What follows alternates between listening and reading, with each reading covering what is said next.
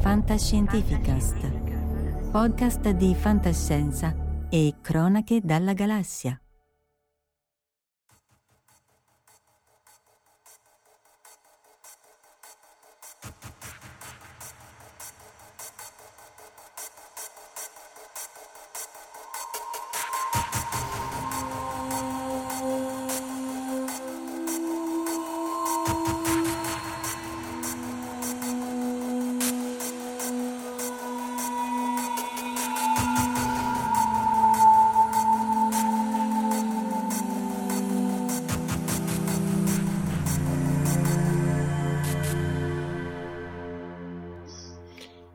Eccoci live, puntata 160, Marco e Verusca, Verusca con un po' di eco, non so se lo sentite anche voi, mi spiace. Salutiamo Giacomo Lante, Alessandro Bitetto, Valentina Penza, Cunino Bacoroba, eh, Michele Sessa e Simone Leddi. Omar doveva essere qui, se ora vengo o non vengo, mi si vede di più se vengo o non vengo, alla fine al momento non si è visto. E la, la facciamo solo i, i, i, i geriatrici per antonomasia, io e Verusca. Tra l'altro, no, questa è, è, nata, eh, è nata proprio come perché quello stava male, quell'altro c'aveva gli acciacchi nella chat interna di Telegram. Ciao Corrado P. La chat interna di Telegram, quello stava male, quell'altro stava così. E ha detto: Beh, allora facciamo la fantascienza geriatrica, che è un tema che ancora non abbiamo, non abbiamo uh, toccato. Ok, allora provo un attimo, così senti comunque l'eco. Scusate che stiamo avendo un C'è un po' di problemi tecnici. Senti comunque un... Sì, vabbè, ok, niente, eh, nasco- tengo il microfono così. Ok, allora eh, parliamo appunto di fantascienza geriatrica, parliamo quindi anche, ne approfittiamo per parlare del, appunto dell'ageism, che è fondamentalmente il pregiudizio legato all'età che eh, vedremo si presenta anche nella fantascienza e poi vediamo anche come viene risolto di volta in volta. Nel senso che eh, mentre per esempio nella fantasy di solito la figura dell'anziano è una figura tra virgolette sempre positiva, nel senso che è collegato poi all'idea del mago, quindi abbiamo comunque mediamente il mago è una figura di potere. In altri ambiti la figura del, appunto, dell'anziano viene vista appunto come eh, problematica, come incapace, eccetera. Io partirei da quello, mm, dovrei averti lasciato Marco una cosa con James Bond per l'appunto, un'immagine con Daniel Craig che abbiamo visto che spiega fondamentalmente, riassume in sé tutto quello che c'è da dire sull'ageism. Giuro che c'è te l'ho mandato. Ok, allora intanto eh, spieghiamo una cosa, appunto, l'ageismo è un pregiudizio basato sull'età. Sì, va fantastico il commento di Bitetto, scusate, esatto. Bellissimi fitti invecchianti che state usando per essere in tema. Sì, Esatto. tu dov'è che abiti esattamente Alessandro? Allora, e eh, in, questo, allora, in questa immagine, che tra l'altro ho fatto partire per ovvi motivi milioni di tastiere in certi ambienti, viene riassunto appunto un po' que- gli stereotipi sull'età. L'età non è una garanzia di efficienza e la giovinezza non è una garanzia di innovazione, perché l'idea è che appunto ogni fascia d'età è legata a determinati stereotipi, sia positivi che soprattutto negativi. L'ageism riguarda chiaramente, essendo un pregiudizio negativo, gli stereotipi negativi. E, per cui aspettate che recupero direttamente la dichiarazione ufficiale esatto dell'Organizzazione Mondiale della Sanità che riconosce l'ageism per l'appunto come un pregiudizio che riguarda per l'appunto gli stereotipi, ossia il modo in cui noi pensiamo, i pregiudizi, il modo in cui noi sentiamo a livello emotivo e le discriminazioni, ossia come agiamo verso noi stessi e verso il prossimo in base all'età. Per cui, ad esempio, eh, il classico stereotipo verso i giovani è che ha il classico ragazzino che non c'ha voglia di fare niente, il giovinastro maleducato, eccetera, eccetera. E dalla mia fascia d'età posso dire che effettivamente è vero, giovinastri. Mentre per l'appunto il pregiudizio legato alla terza età è legato al fatto della, all'idea appunto del vecchio rimbambito, questo stereotipo praticamente del vecchietto che guarda il cantiere, che non è in grado più di fare nulla, che sta occupando posti, famoso stai occupando posti di lavoro che dovresti lasciare ai, ai giovani. laddove magari il vecchietto vorrebbe pure andarsene in pensione ma non può perché non c'è soldi. Quindi fondamentalmente lo ritroviamo anche molto in questa um, idea che appunto circola sui social del boomer, il famoso ok boomer. Quindi di base il, diciamo, l'idea è che il boomer è automaticamente chiunque poi abbia più di diciamo del suo interlocutore, mentre in realtà la, i boomer sono, i baby boomer sono una generazione specifica mediamente riconosciuta tra i nati tra il 46 e il 64 e tutto sommato non sono una generazione così nociva come possiamo vedere da questo meme che gira sulle nonne, che dovrebbe avere sempre Marco. Dice che, è, che cosa ha fatto tua nonna? Beh, allora tua nonna fondamentalmente è andata a Woodstock, eh, si faceva le canne, portava la minigonna, ascoltava le Zeppelin, i Beatles, appunto i Rolling Stone, guidava le prime mini che erano una cosa fantastica, appunto si beveva di tutto ed era uh, fondamentalmente appunto una... Uh, cool, quindi una veramente strafiga. Quindi quest'idea della vecchietta conservatrice, eh, appunto della generazione dei boomer, è comunque uno stereotipo negativo proprio legato al fatto fatto che questa donna ormai ha una certa età e che ignora completamente quello che effettivamente questa persona può aver fatto nella sua gioventù, come per esempio appunto le lotte per i diritti dei lavoratori, le lotte per l'aborto, per il divorzio e per i movimenti per l'ambiente, eh, perché eh, non è che adesso è arrivata Greta, cioè le lotte per l'ambiente si fanno almeno dagli anni 60 e diciamo, fa, apparteneva al movimento per i diritti civili. Chiaramente stiamo parlando di una fascia, di una generazione, non è che tutti erano così, ci saranno stati anche quelli che da giovani erano già dei rompiscatole. Però ecco, leghiamo un po', se leghiamo questa idea del boomer a un'idea del conservatore, da già gli antichi greci, i vecchi ecco. antichi greci dicevano che i eh. giovani dell'antica Grecia non, erano, non sapevano niente, non c'erano voglia di fare niente, non c'erano voglia di studiare, e, e, esattamente lamentare che poi si sono propagate eh, da generazione in generazione, perché poi sempre lì ritorniamo. Eh, quindi interess- noi, io non sono boomer, eh, io sono non, Verusca, non so che età abbia, eh, non si chiede. Noi siamo X. X, aspetta, mettiamo... Generazione X. Degli X-Files, no, è l'anno in cui uscì gli X-Files, no, più oltre 80. Siamo appunto la generazione, i figli dei baby boomer. Mm-hmm. Siamo, siamo, noi. Beh, no, e... però mio padre e mia madre erano Silent Generation, però, eh? perché mm. sono 39-41. Eh, lì dipende un po' dall'età dei tuoi genitori. Comunque noi fieri siamo e siamo sempre stati e saremo Verusca vecchi dentro. Ah sì sì, no, noi siamo anime vecchie, siamo nati, eh, nati vecchi. A, a, 16 anni ero più vecchio dentro che adesso, che stiamo scherzando.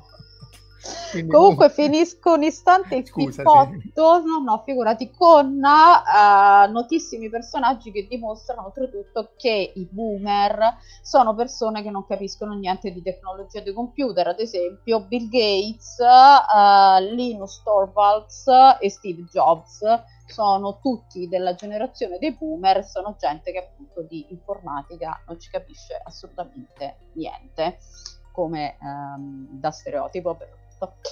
E per cui a questo punto però hanno, il... fatto sì che, hanno fatto sì che quelli della sua Loredana non riuscissero a mettere le mani dentro i computer quindi... sì per questo sono dei maledetti infatti e damnazio memorie su Steve Jobs per questa cosa che ha fatto tutte le cose non apribili e non smanettabili e a questo punto finito il pippone andiamo un po' a vedere poi que- come questo pregiudizio verso la terza età o come la, la terza età viene rappresentata diciamo nella, appunto, nella fantascienza e nel fantastico.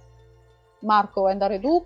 Ma allora, dunque, ce, ce n'è uno che dobbiamo partire che è obbligatorio, che è Cocoon. Eh, perché tra l'altro è una visione, sì, cioè c'è la visione geriatrica di questi nella casa di riposo, eccetera, eccetera, c'è l'invecchiamento, il ritorno alla gioventù, che è anche un tema che si trova, ci sono due filoni essenzialmente, no? il filone invecchiamento e eutanasia, che vedremo, e il filone invecchiamento e ringiovanimento, eh, con risultati positivi o negativi a seconda dei casi, Cocoon è, è, molto allegro, tra l'altro Ron Howard, no? Ron Howard, un grande regista, il uh, Rick Cunningham di, di, Happy Days ha fatto un sacco di film, uh, Apollo 13, uno meglio dell'altro onestamente, anche, anche e persino alla pezza su Rogue One. Non era assolutamente male.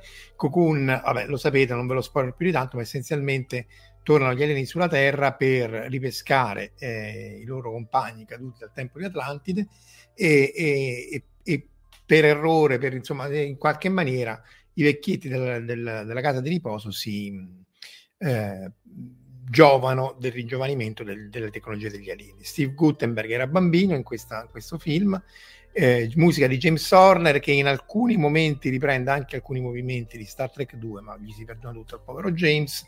Insomma, no, che dici Verusca? Questo era un, un, forse il caso archetipale, easy going, simpatico, senza pretese io adoro Cocoon, lo trovo veramente delizioso. Oltretutto, credo che abbiano fatto un remake orribile no, come al solito. Sì, sì, sì, eh, come tutti, vabbè, come tutti i remake uh, della serie, ci fa sempre chiedere why, perché. E um, guarderei un istante un personaggio reale che però uh, è comunque sicuramente degno appunto di essere menzionato, che è Ian McKellen che ha una, dire, una, notevole età e che ha rappresentato tre grandi vecchi, perché Ian McKellen è stato Gandalf, che appunto è il famoso, come dicevamo prima, personaggio del mago che salva la situazione, anche Deus Ex Machina e comunque in generale un mago che si fa le canne è fantastico per principio. È stato anche Sherlock Holmes nella terza età, in uh, in Mr. Holmes che adesso recupero come l'hanno chiamato. Allora, il film si chiama Mr. Holmes. In realtà il film è tratto da un romanzo che eh, è stato poi ribattezzato anche per Mr. Holmes all'inizio si chiamava un impercettibile scherzo della mente, una cosa del genere e eh, parla dell'ultimo caso di eh, Sherlock Holmes quando si è ritirato a vivere nel Sussex e a fare l'apicoltore. E eh, questo film appunto mostra oggettivamente il, il declino mentale di uh, Sherlock Holmes che comunque diciamo contro lui comunque lotta nel senso giustamente comunque di fronte al declino mentale uno non è che proprio si arrende facilmente. Film abbastanza drammatico, meno drammatico del libro, comunque un buon apocrifo, se vi capita sicuramente consiglio di recuperarlo. E Ian McKellen è stato anche, proprio ciliegina sulla torta, Magneto.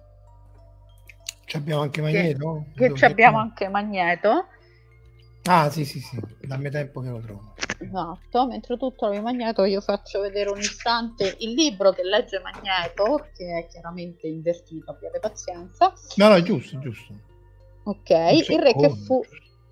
Eccolo qua esattamente la stessa perché eh, alla Mondadori hanno deciso di ripubblicarlo con esattamente la stessa copertina con uh, devo dire una, un gioco veramente interessante il problema è che da questa copertina non si capisce che questo è uno dei capisaldi della fantasy mondiale per cui non ha avuto questo il successo che meritava. Mm, tra, però se vi capita recuperatelo, è stato pubblicato la prima volta negli anni credo 80 in un'edizione Oscar Mondadori Fantastica il re che fu e il re che sarà. Tra l'altro parla proprio di Re Artù nelle varie fasi della vita. Sono mi sembra 5 romanzi non ricordo mai il numero abbiate pazienza.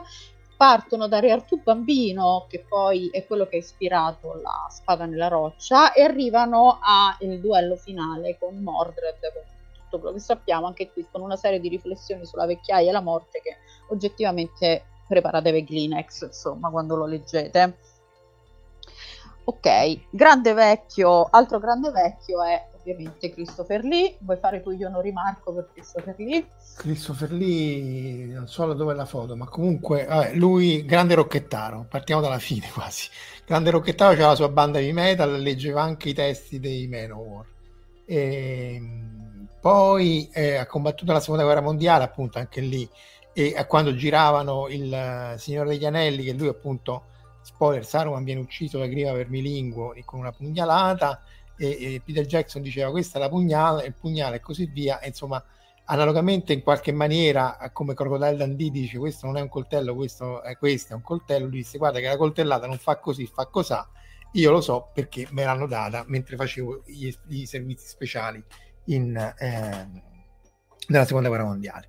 Poi ovviamente ha fatto appunto Sa- eh, Saruman, il Signore degli Anelli, ha fatto tutti i film d'orrore classici assieme a Vincent Price, eh, insomma, la, di solito eh, Peter Cushing, Peter Cushing, Peter Cushing. perché Vincent Price, perché Vincent Price americano ha fatto l'altro sì, filone, sì, quello sì. americano.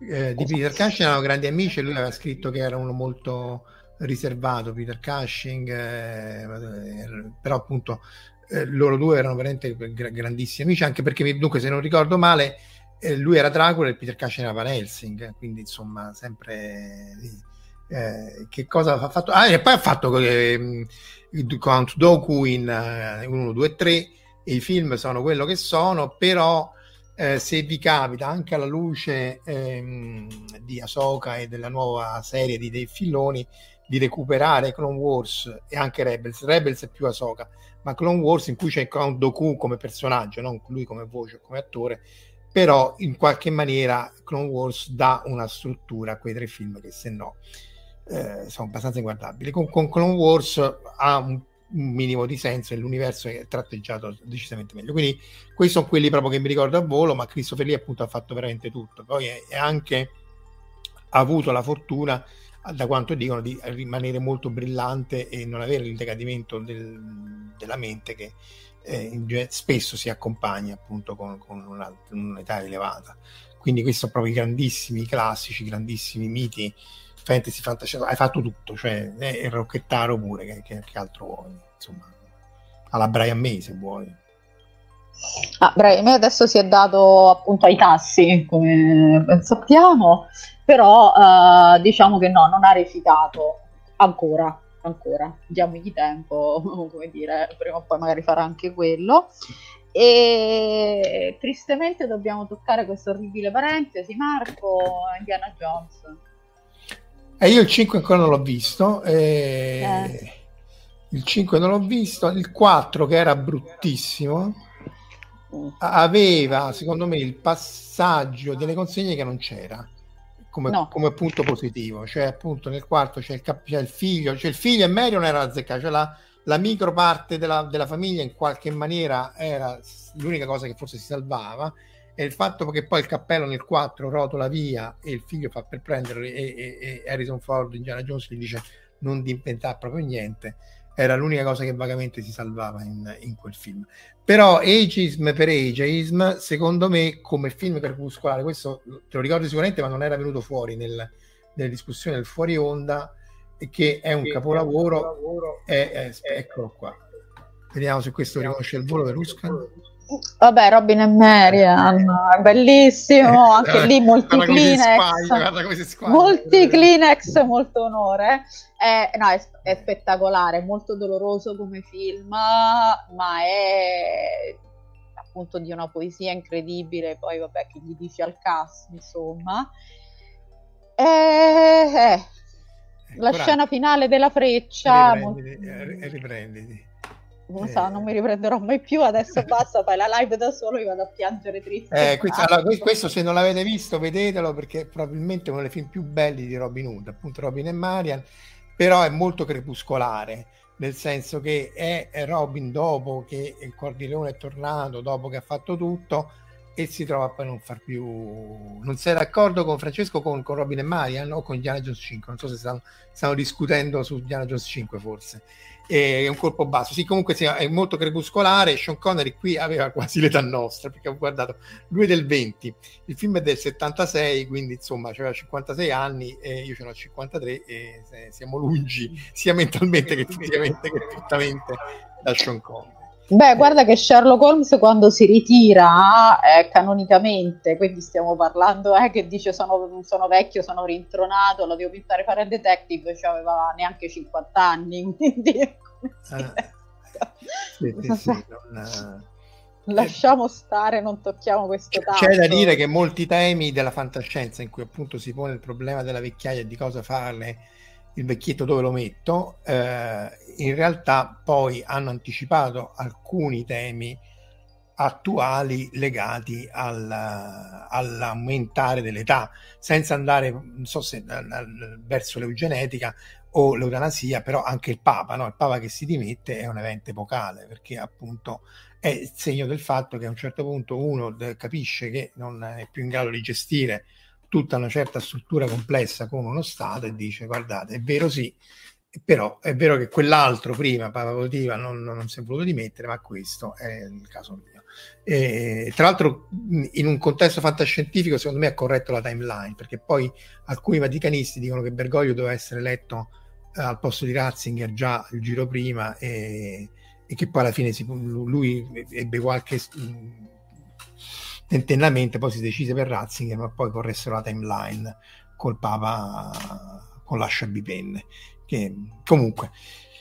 Robin e Marian lo togliamo prima che qualcuno si mette, io per primo si mette a piangere, però recuperatelo se non l'avete visto, è uno dei film più belli eh, appunto su Robin Hood, anche perché tocca il, anche il tema chi sono io senza il mio nemico, eh, perché pure Robin in, in mondo di pace si trovava a dire vabbè sì ma io mo che faccio eh, che era un po' anche, anche se lì era diverso. Il, io mo che faccio era la conclusione di, di Giù la testa in, eh, in, quando, in, quello miccia corta con James Coburn e, in cui alla fine morto James Coburn lui si ritrova un po' oh non spoilerare Indiana Jones neanche nei testi eh, che vi banno tutti là sotto eh. non mi fate diventare violento eh.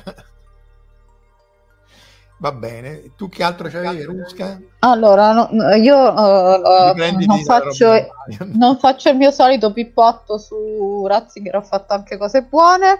Beh, era un e... teologo, poveraccio, che doveva fare? Era un teologo. Sì, sì, no, vabbè, perché sai che è il papa meno popolare, cioè se tu sì. giri per Roma ci stanno le cartoline di Guidigua, le cartoline di, come si chiama, Bergoglio, Ratzinger è sparito, cioè dalla circolazione, sì. completamente annichilito, io vabbè, lasciamo stare.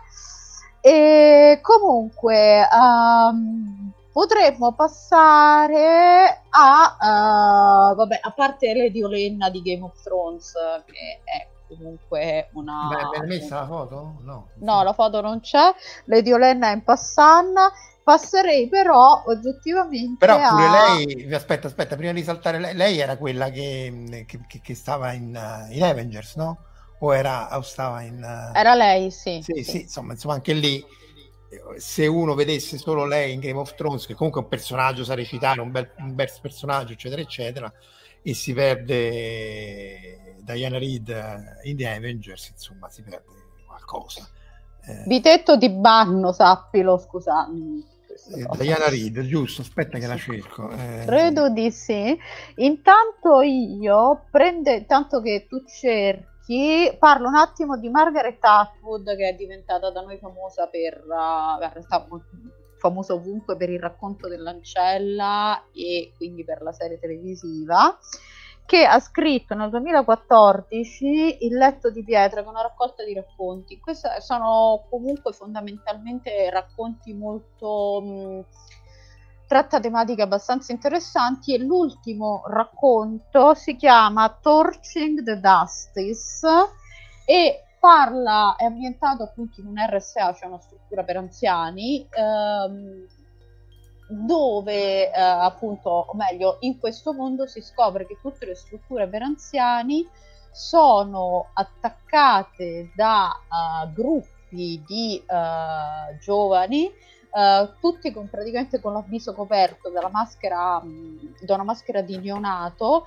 che appunto hanno stabilito che il vero problema dell'intera umanità è il fatto che esistano le persone anziane, mm, perché evidentemente poi c'è il famoso problema che o muori prima o anche tu un giorno diventerai uh, il problema anziano e quindi il modo per risolvere il fatto che gli anziani consumano risorse e non producono più capitale è ucciderli tutti.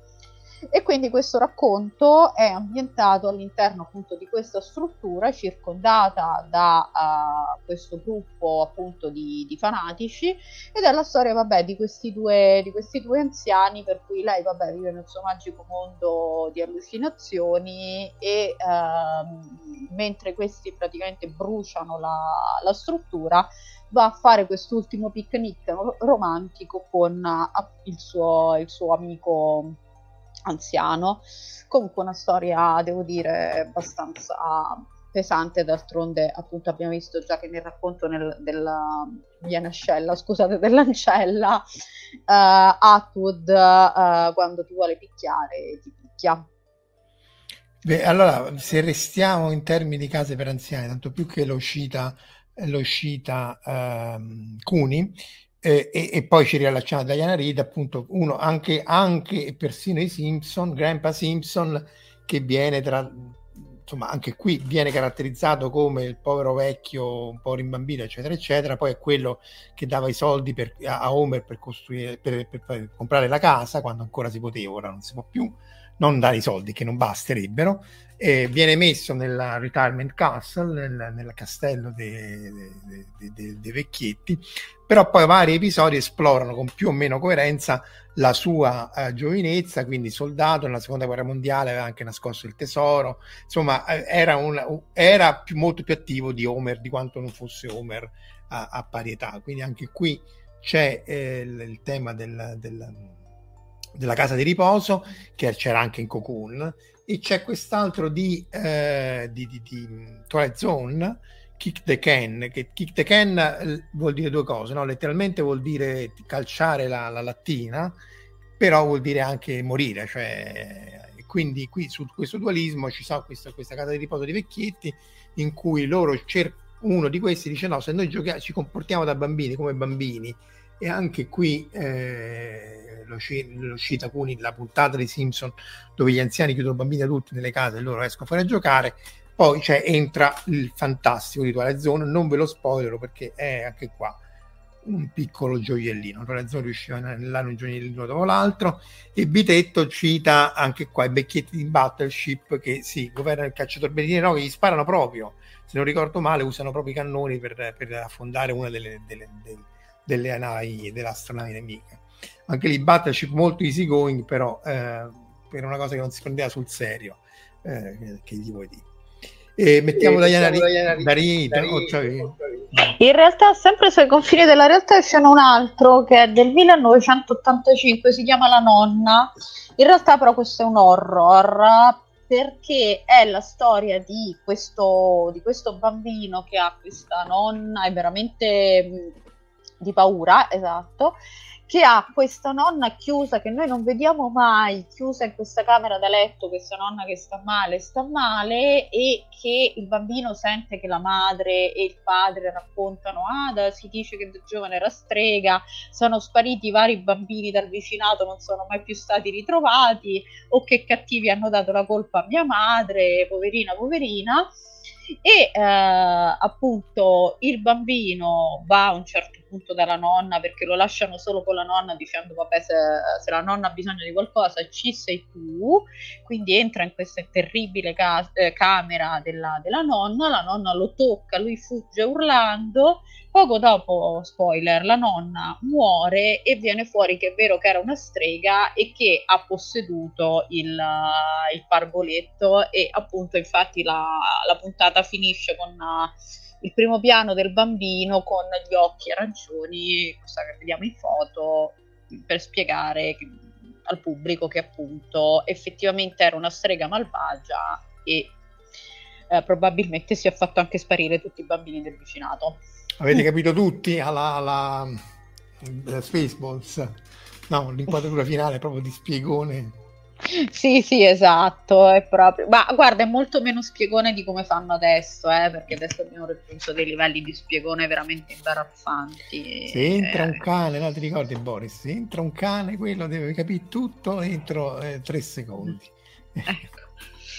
E tra, ah, a proposito, in DC Legends of Tomorrow c'era nelle prime stagioni la coppia, una coppia di supereroi che erano fatte da un ragazzo giovane e appunto uno, uno scienziato anziano, quindi anche lì avevamo effettivamente una rappresentazione positiva, poi vabbè più avanti hanno, hanno ucciso lo scienziato.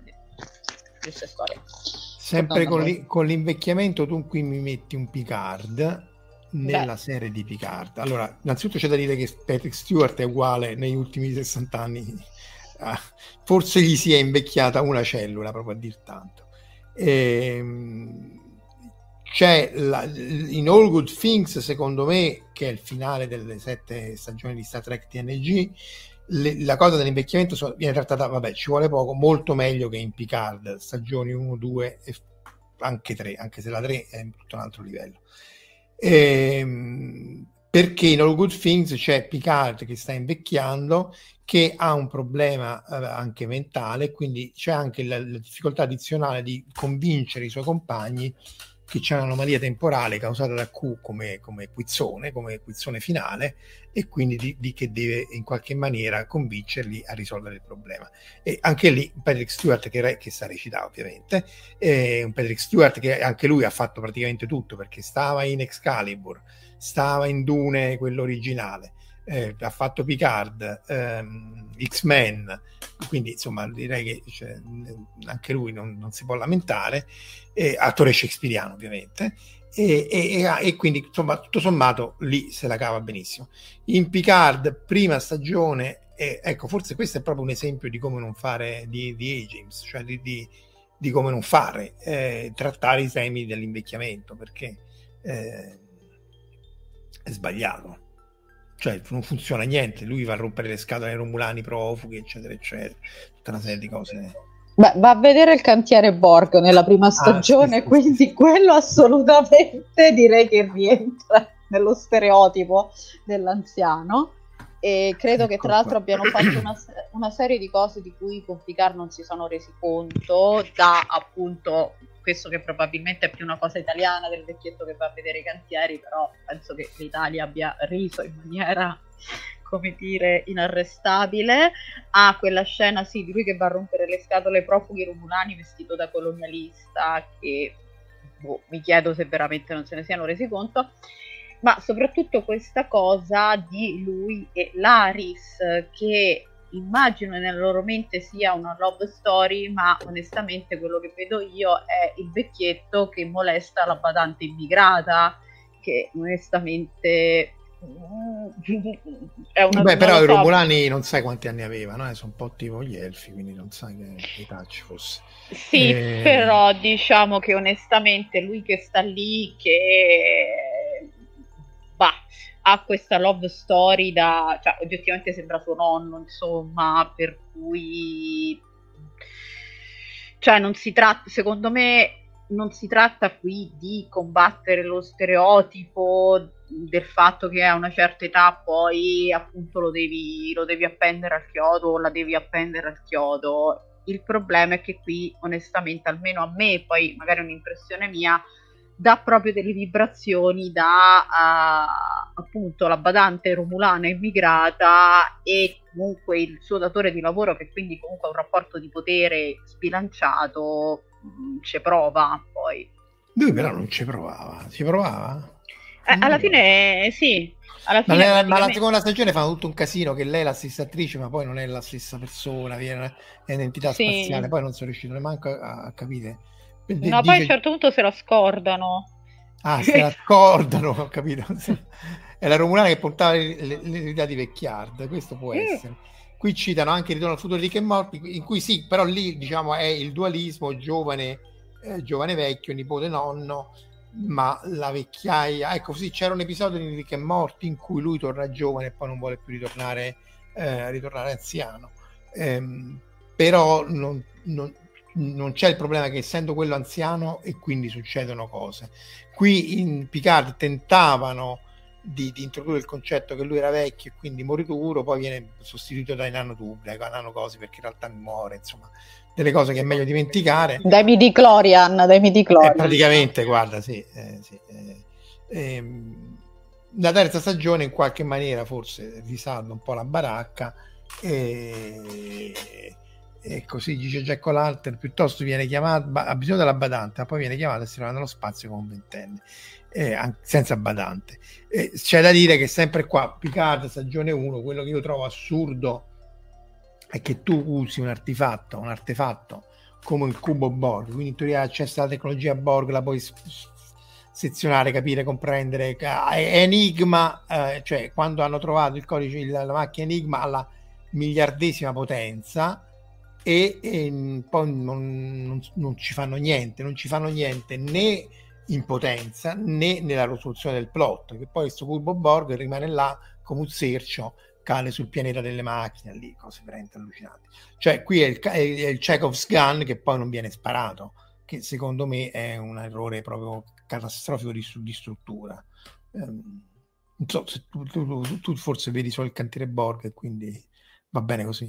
No, no, no, lo trovo anch'io veramente, ma ah, in realtà tutta la prima stagione di Picard è così, se ti ricordi anche alla fine che a un certo punto c'è il Romulano che se lo scordano, cioè letteralmente se lo scordano, e tu stai...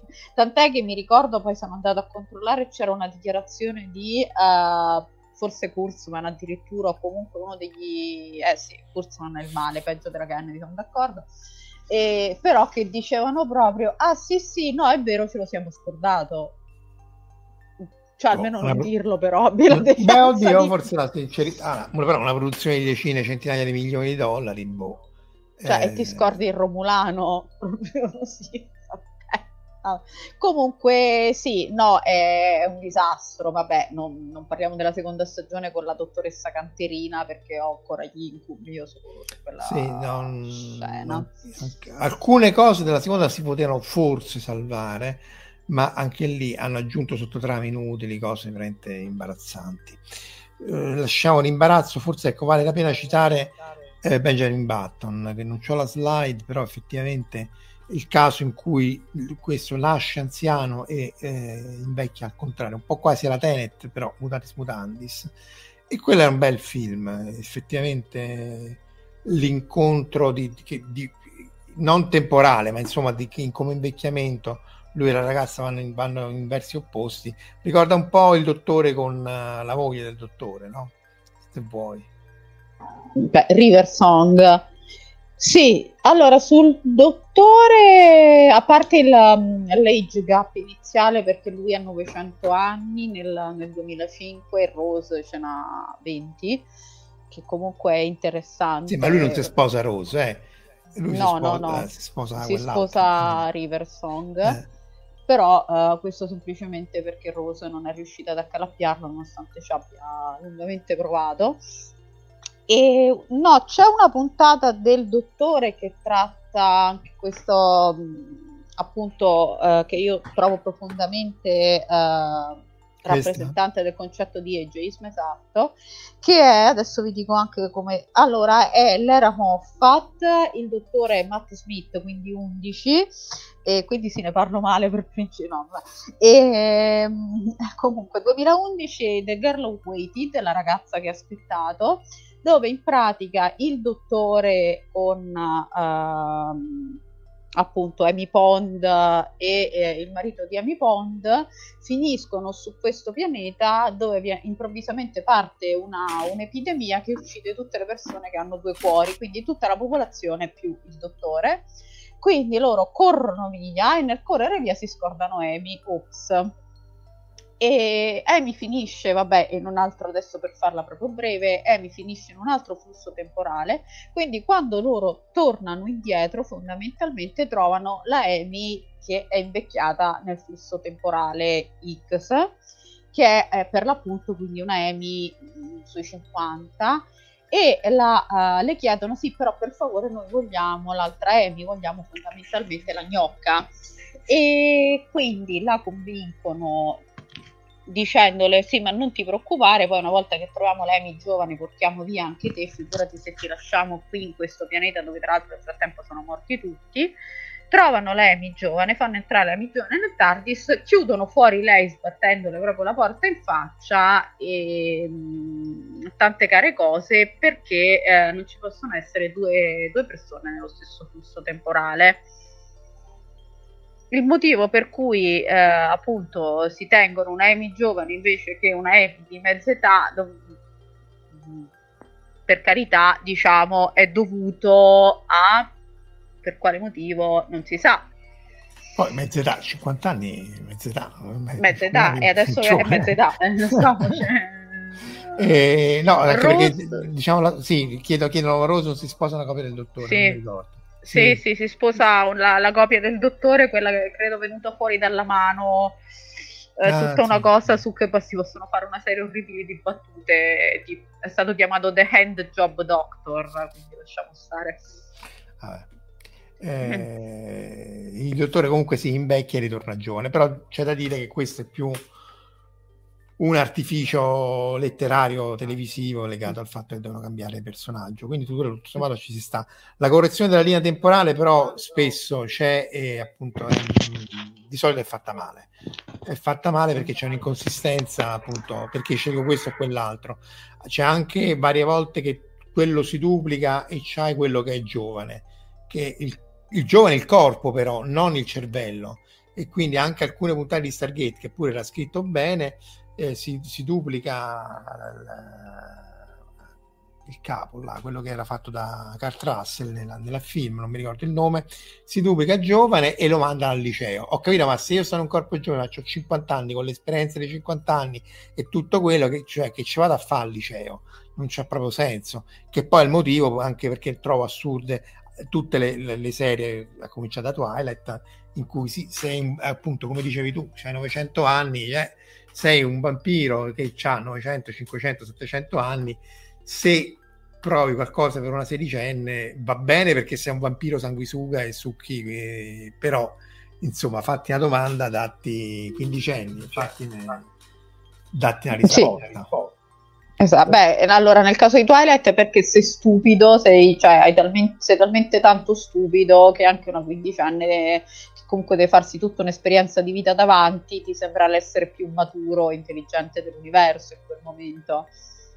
Ci, ci sta, come dire. Sì, è come dire uovo, mangio le uova e noi pulcini, nel senso, è... perché comunque eh, sì. il bambino ti deve succhiare il sangue. Sì, eh, no, e vabbè, poi questa cosa comunque del vampiro e la ragazzina c'è sempre, c'è anche in uh, cielo, eh, quell'altro con uh, Alexander Skarsgård uh, abbastanza trash, ma quello era nato proprio per essere... No, ma eh, cioè, allora, paradossalmente il vampiro che ab- abusa della giovane, il, no, il, signore del castello che si mandano le vergini, eccetera, eccetera, ha più senso. Perché è una connotazione negativa, tu sei il, il nemico e quindi tra... Ma il vampiro che ha 600 anni che si innamora della giovane, a meno che non... Però, di nuovo, non, non funziona. Cioè, che, che te può dire la liceale americana? Eh, eh, eh, dice no perché faccio la cheerleader e quindi tu hai 200 anni, 300 anni. Cioè, save the cheerleader, save the world nelle immortali. Ah sì, quella almeno era carino. Quella era, era, veramente un'altra di quelle serie che sono precipitate se volessimo sì, fare per l'appunto sì. finali orrendi.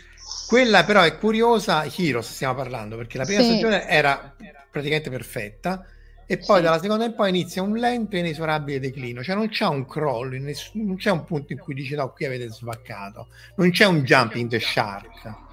No, c'è Oddio, c'è un momento in cui effettivamente quando finiscono nell'universo parallelo che la piscina degli squali è lì, eh.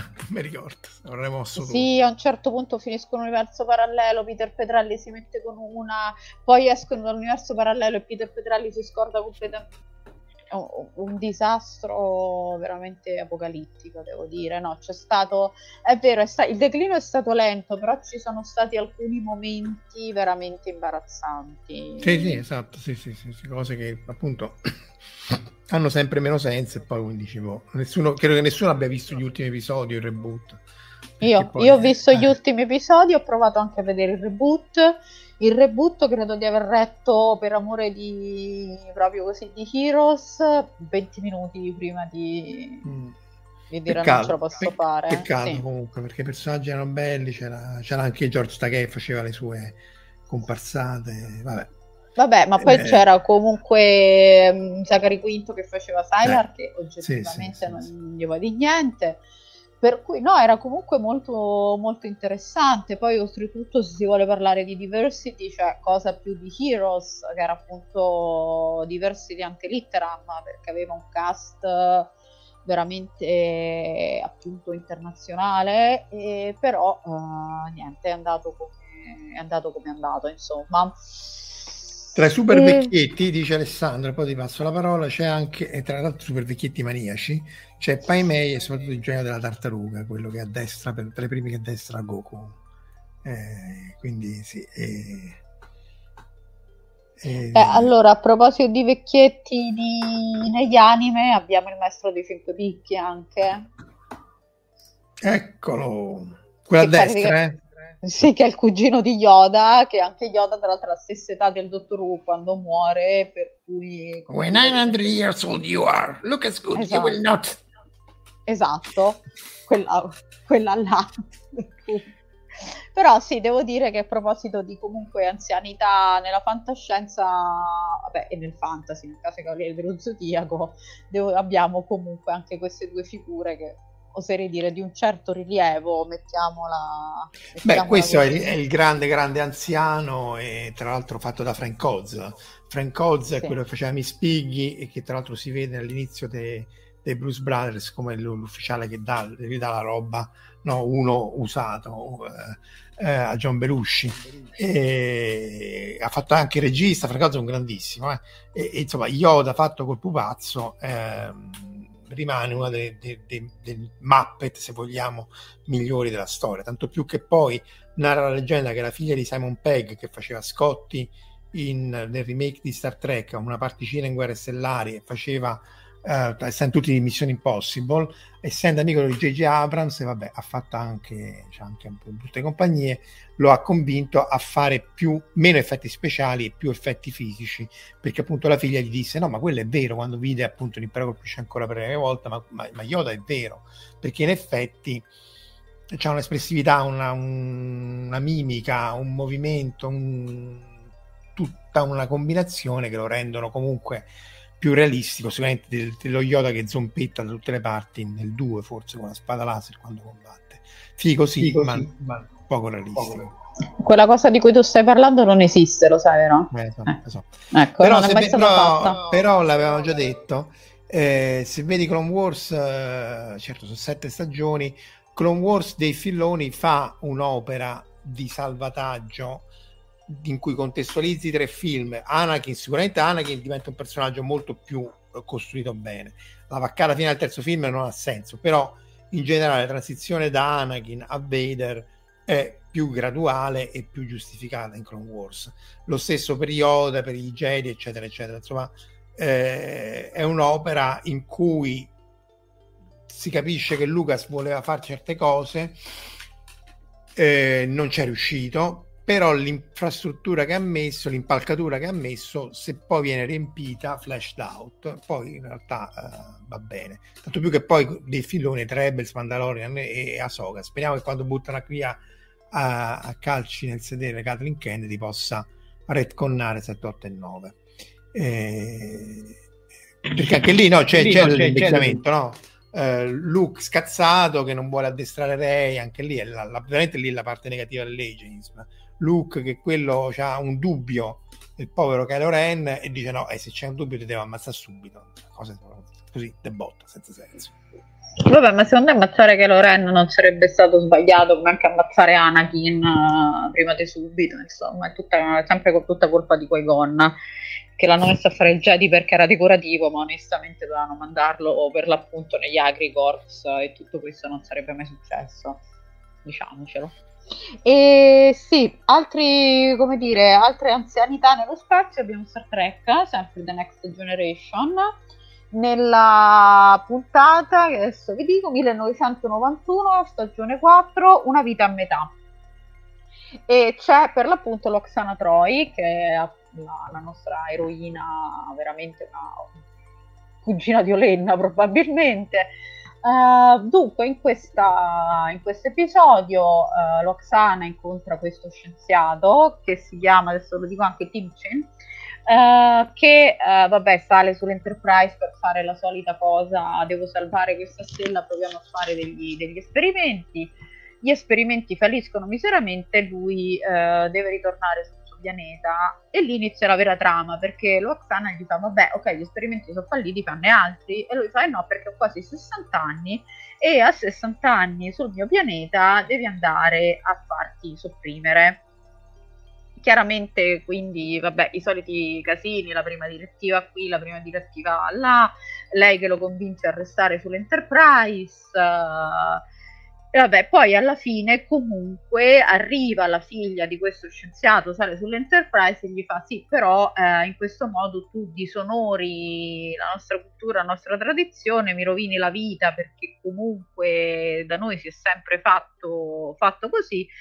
E quindi alla fine lo convince a tornare sul suo pianeta e eh, appunto a partecipare a questa... Um, omicidio rituale, insomma, chiamiamolo così, insomma, questa soppressione una volta scaduti i 60 anni. Sì, perché lì la cosa era, se non ricordo male, che eh, era una vecchia tradizione quando c'era meno risorse sul pianeta e quindi eh, in qualche maniera era giustificato da un motivo economico, biologico, politico, eccetera, eccetera. Dopodiché la tecnologia era avanzata, però era rimasta l'idea che tu a 60 anni avevi dato il tuo e ti dovevi rimuovere.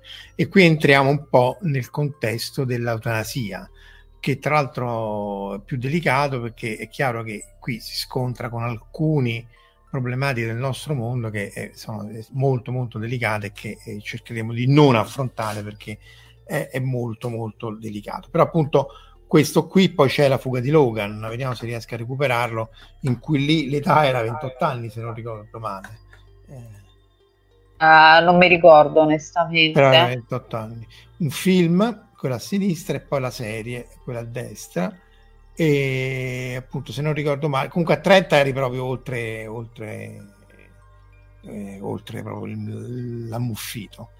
E anche qui l'idea era società futura, tutto perfetto, tutto bello, però poi dov'è l'inghippo? L'inghippo appunto è che raggiunti 28-30, eh, 30 dice Jack O'Lantern, eh, hai da fare la stessa fine che faceva il panzone nel, nel, in, in, TNG. Quindi eh, anche qui il problema è il vecchietto dove lo metto. Eh.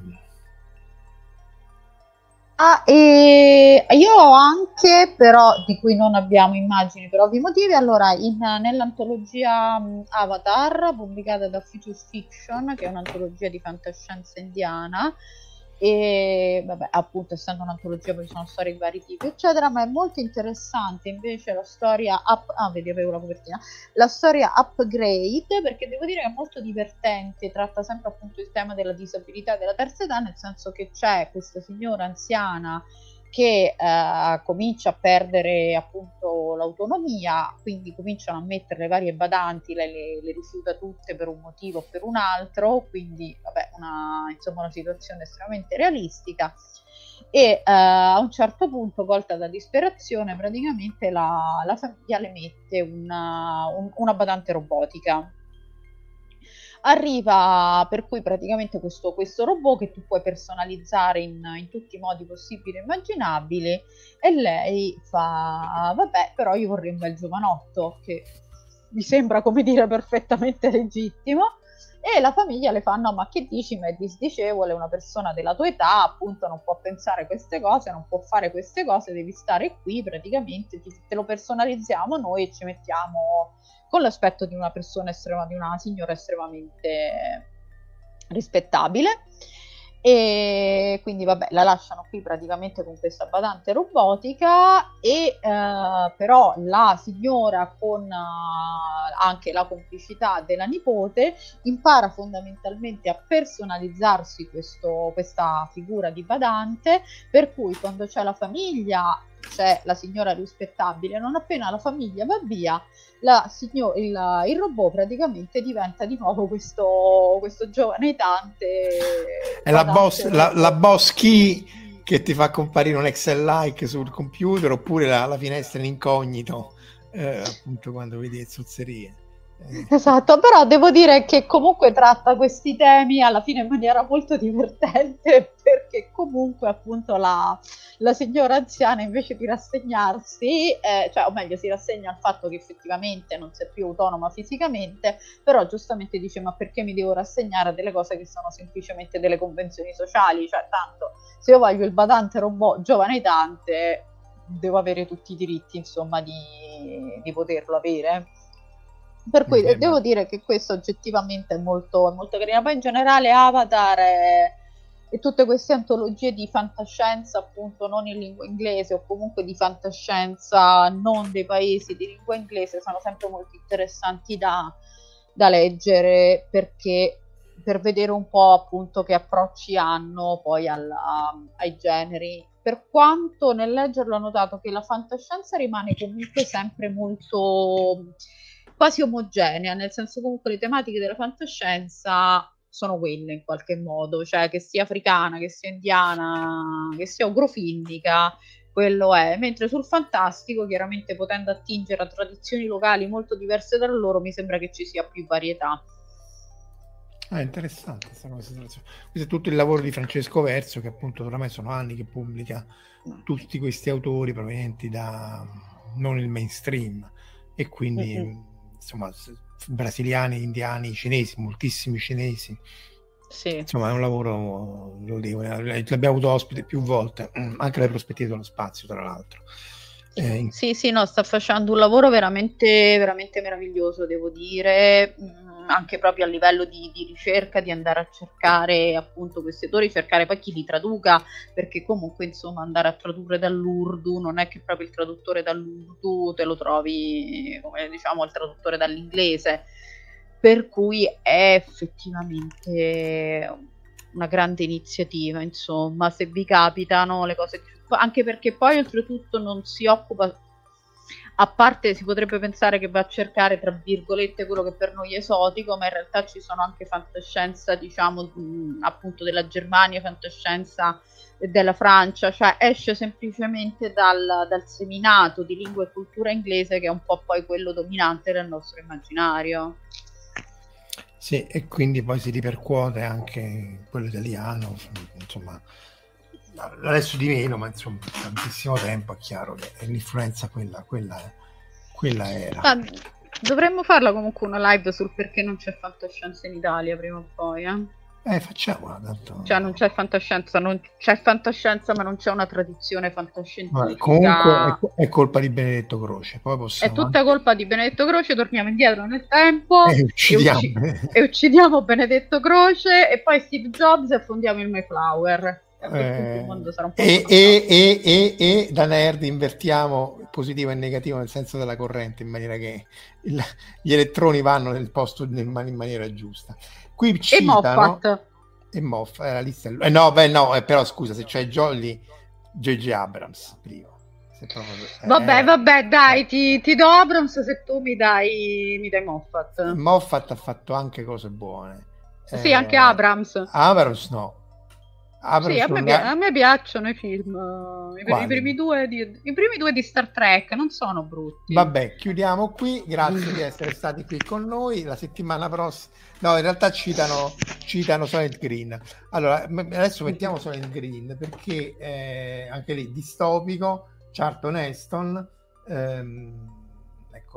Tra l'altro, messino certo onesto e così via. Il tema principale era che non c'era più da mangiare e quindi poi alla fine, questo è spoiler, eh, attenzione, lui scopre che il Solent Green che veniva dato come gallette, come cibo, eh, era, um, erano i morti, cioè era, era cibo fatto con la carne dei morti.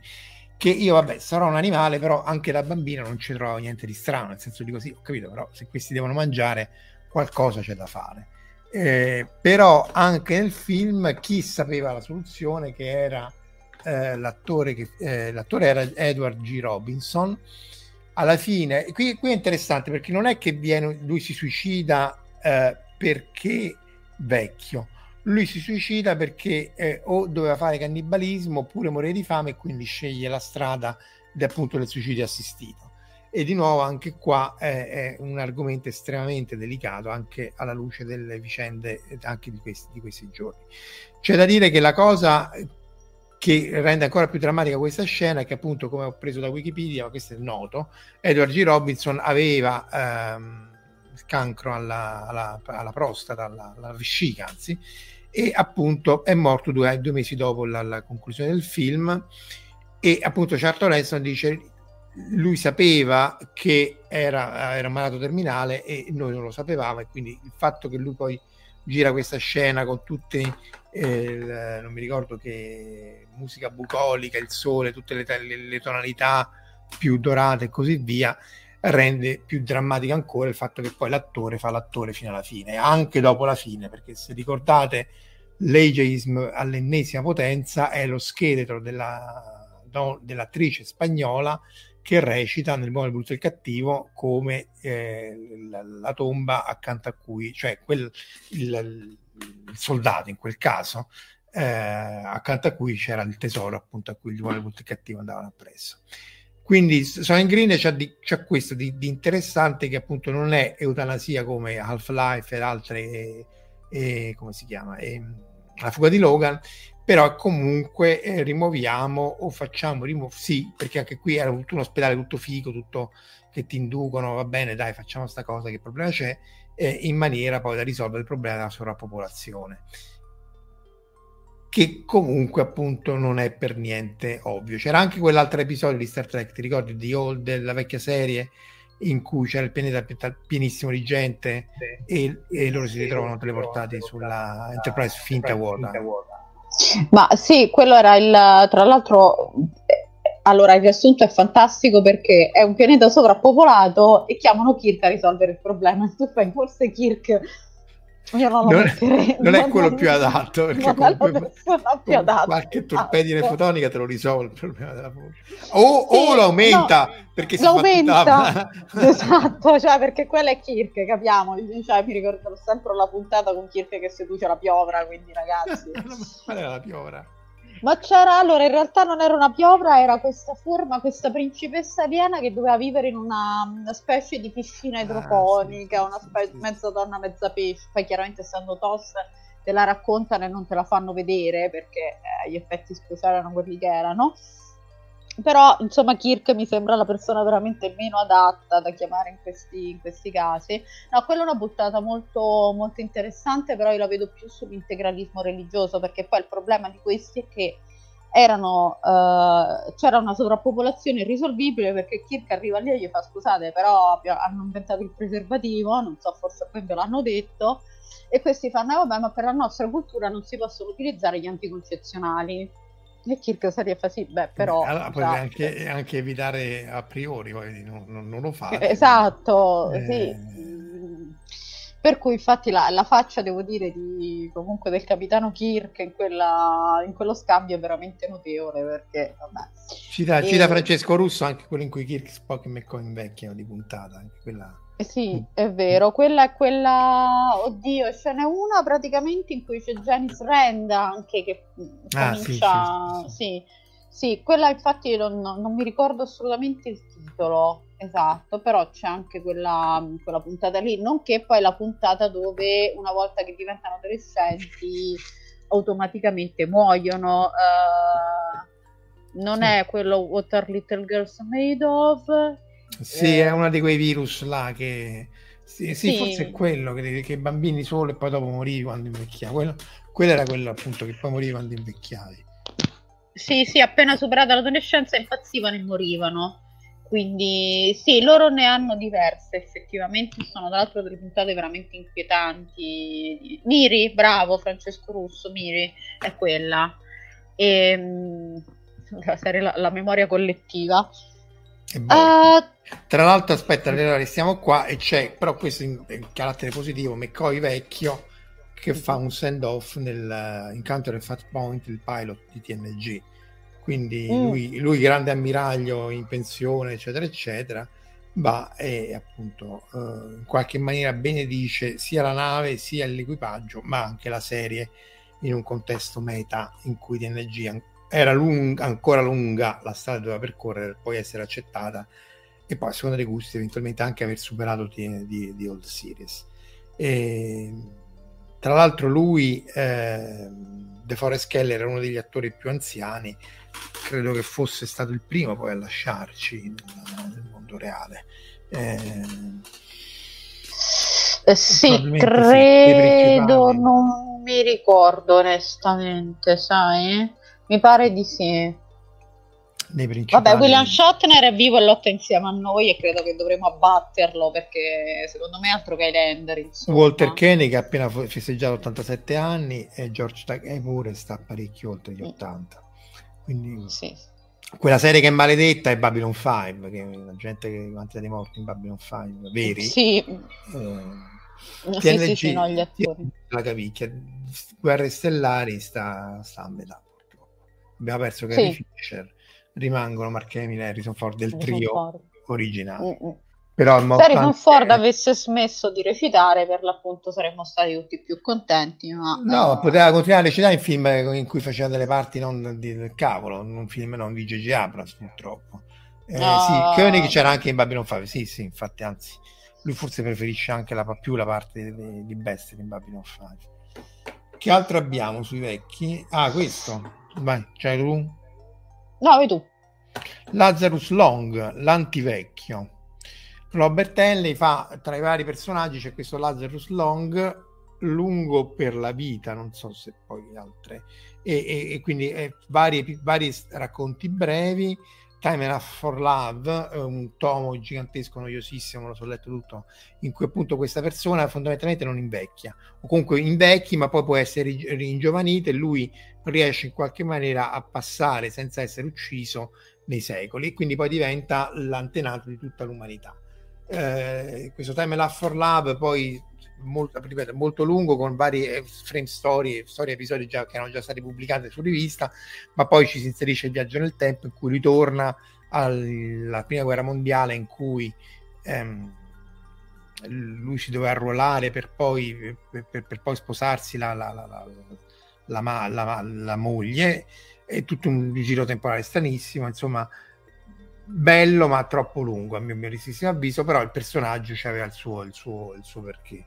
Eh, Requiem for Matusalem, dice Francesco Russo, questo era per, questo era per Star Trek con, dunque questo era Cochrane, eh, se non sbaglio, Stephen Cochrane che viene incontrato invecchiato di varie centinaia di anni, eh, anche lì con l'androide e anche lì Kirk colpisce anche l'androidessa. E...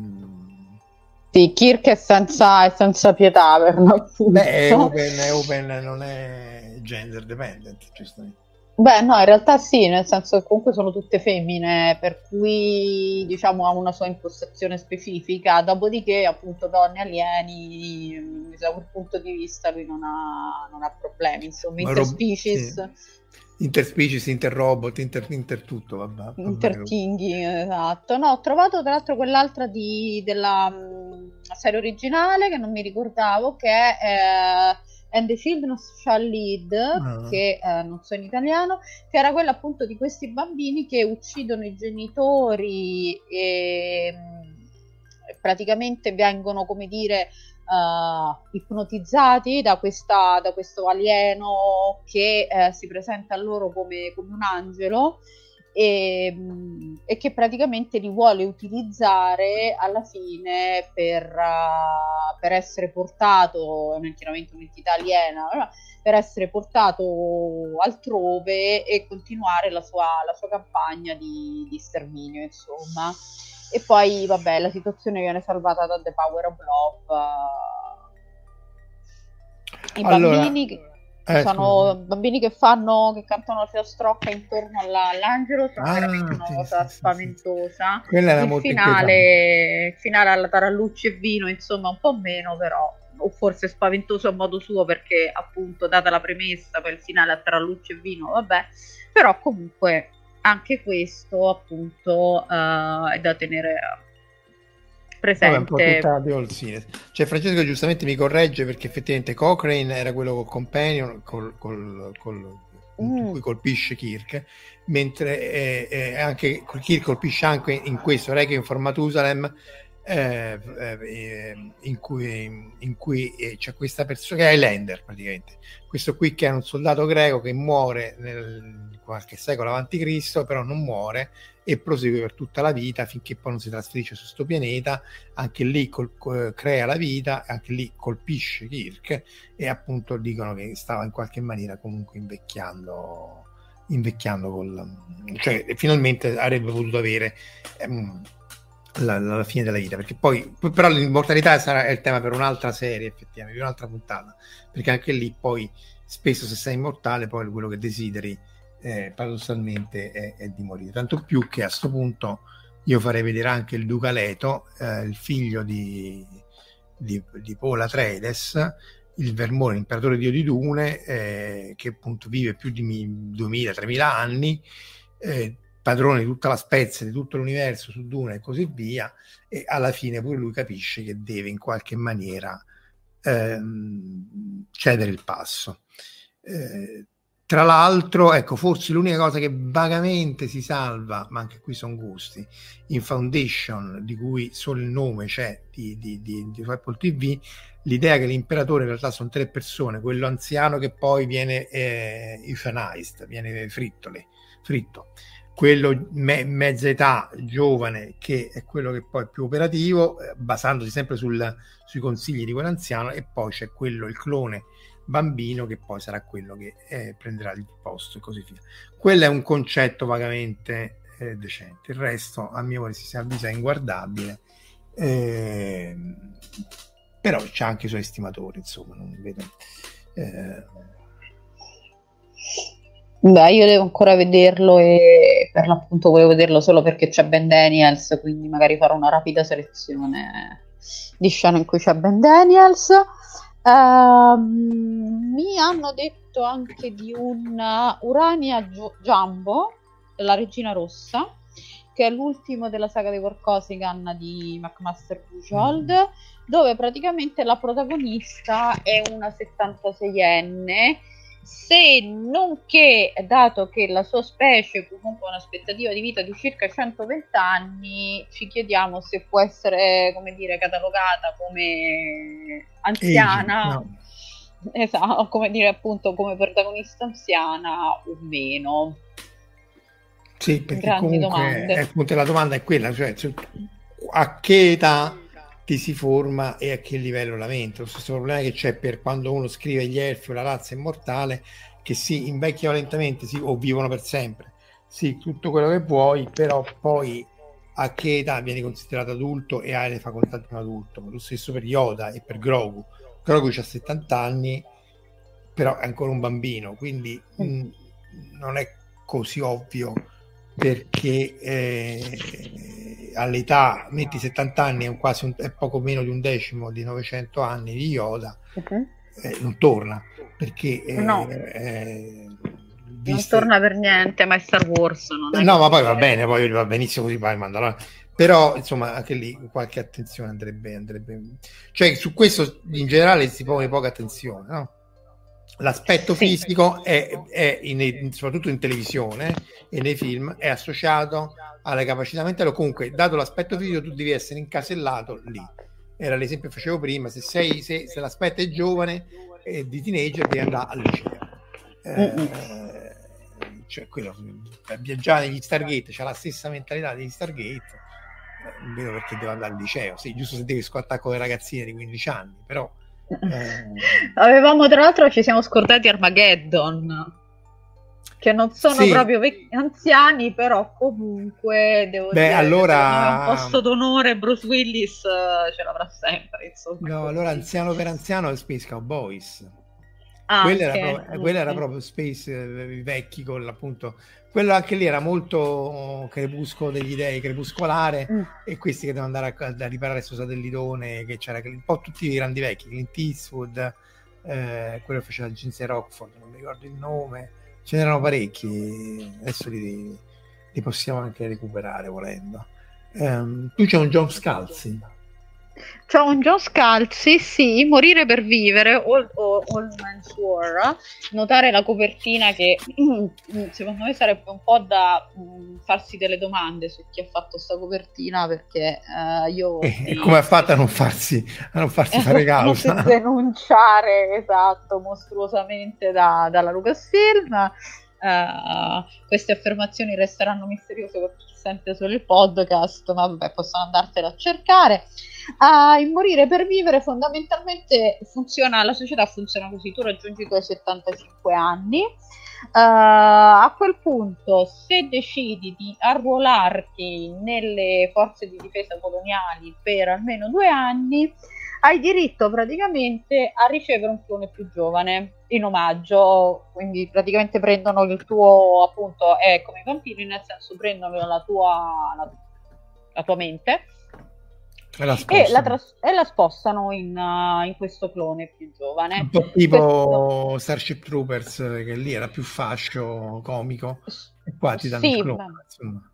Sì, fascio, insomma, è, è Bah, non si è mai capito se era fascio o se era una parodia dei fasci. No, no, è una parodia, perché Polveroven, peraltro, viveva in Olanda sotto i nazisti. È chiaro che quella era una parodia geniale, tra l'altro, cioè c'era una serie di cose, eh, su quello è sicuro. Eh, che poi i critici non avessero capito questa cosa ovvia, te la lascia molto.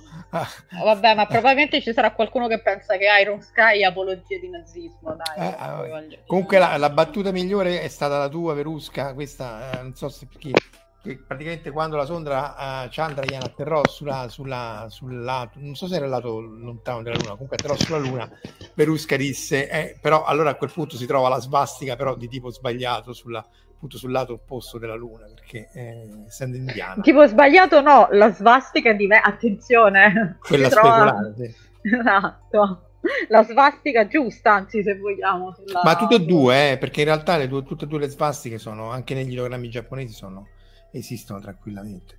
E, e sì, sì, vabbè, poi... la svastica chiaramente comunque cioè, la trovi ovunque, eh, semplicemente che noi ormai l'abbiamo associata a, appunto ai nazisti, però è comunque alla fine se tu c'hai presente anche le, le, greche dei pavimenti alla fine sono bene o male tutte stastiche una dietro l'altra no, perché è una cosa ripeti- ripetitiva comunque questo è, è, è cioè, la questione che, che i nazisti anche i fascisti no, il termine fascio sui fasci del Littorio, che, che è una cosa mm. tra, romana tranquillissima, si appropriano di queste cose e poi in qualche maniera diventano intoccabili anche ultimature, no? l'asteroide, sì. il corpo celeste ah, lontanissimo.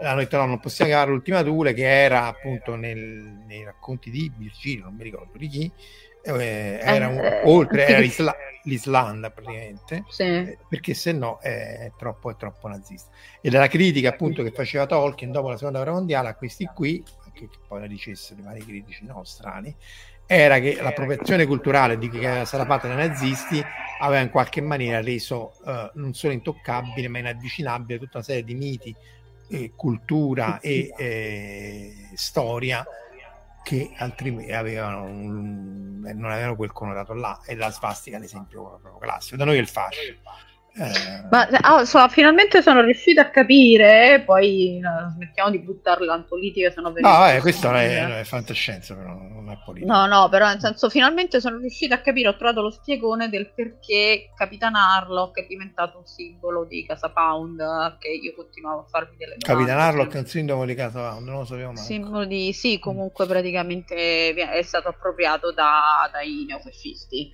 e continuavo a chiedermi per quale motivo, visto che Capitan Harlock se c'è una cosa che è anarco-insurrezionalista alla fine, per cui cioè, forse è stato proprio un problema.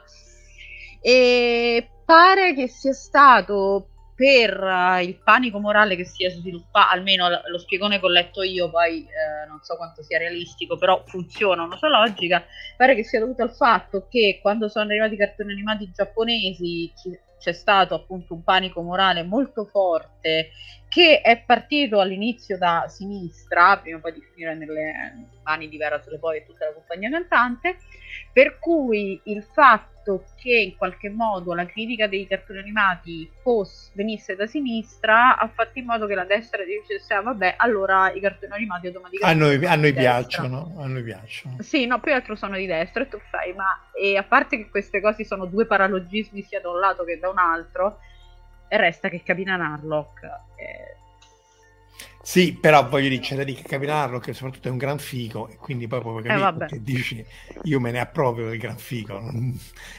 Cioè... Sì, sì, però diciamo ecco politicamente non ha il benché minimo sì, senso, no. cioè io me ne approprierei come simbolo di noi alcolisti, però intendo dire poi sì, ecco, sì, non... è un po' limitante. È un po' una forzatura. Vi faccio vedere Space Cowboys, eccoli qua, Clint Eastwood Tommy Lee Jones, Donald Sutherland e James Garner, quello di, di, di Agenzia Rockford.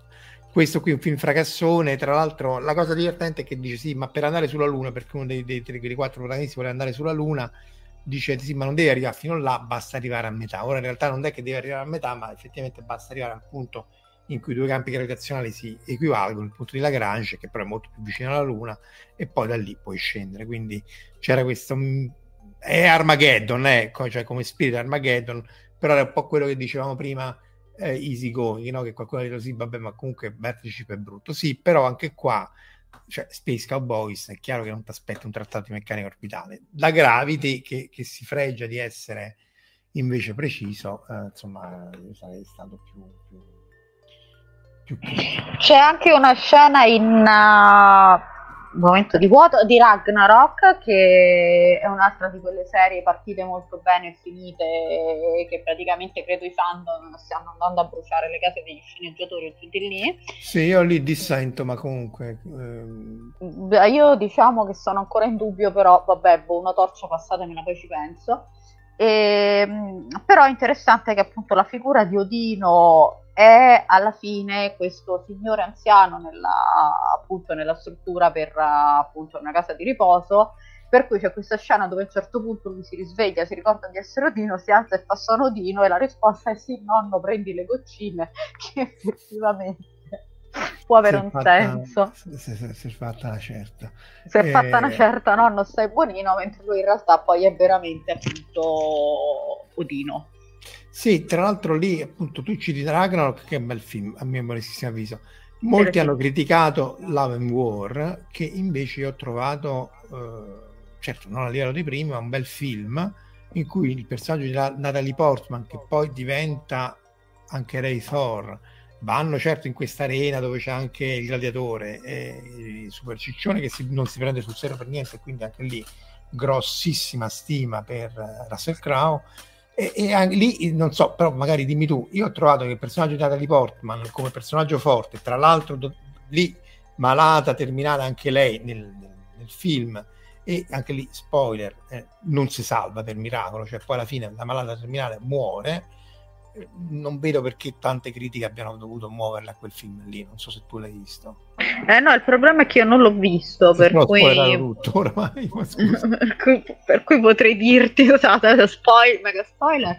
E per cui no, oggettivamente mi, mi astengo fino a, dire, fino a non averlo visto. Poi perché... so più. Vai. No, no, no, niente, perché appunto molte critiche che fanno a questi nuovi nuovo corso Marvel, eccetera, eccetera, sì, magari è un po' più anacquato, ma eh, t- molto meglio di tanto. No, però aspetta, Ragnarok, io parlo della serie norvegese. Ah no, quello mi manca proprio. Io pensavo parlassi di Thor Ragnarok. Beh, perché comunque c'è anche Thor in, nella serie norvegese. Ma di che parla? Cioè, eh, parla del... Allora, cioè, proprio, proprio i vichinghi al Valhalla, cioè...